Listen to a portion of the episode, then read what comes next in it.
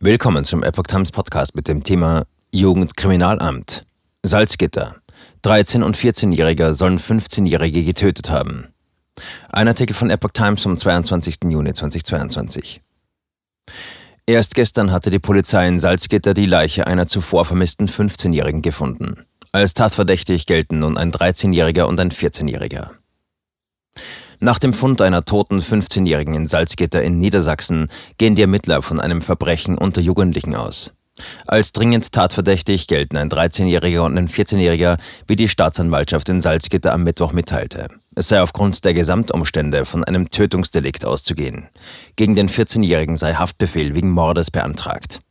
Bei dem noch nicht strafmündigen 13-Jährigen ist nach Angaben der Behörde eine Inhaftierung nicht möglich. In seinem Fall wurde daher das Jugendamt eingeschaltet. Das Motiv für die Tat sei noch nicht endgültig geklärt, liege aber im persönlichen Bereich. Die 15-Jährige war am Sonntag vermisst gemeldet worden.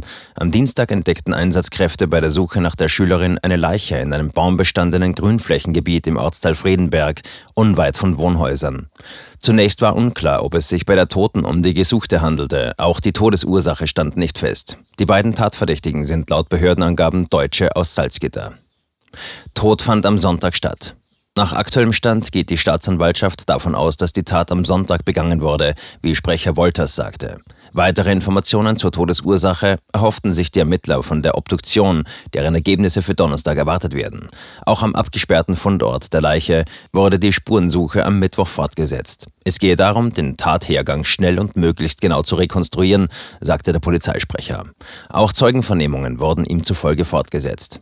Die bisherigen Ermittlungen ergaben laut Staatsanwaltschaft, dass sich die drei Jugendlichen kannten und auf dieselbe Schule in Salzgitter-Friedenberg gingen. Es zeichnete sich ab, dass es sich um einen Mord aus niedrigen Beweggründen gehandelt haben könnte, sagte Behördensprecher Wolters. Hinweise auf eine Sexualstraftat gebe es derzeit nicht.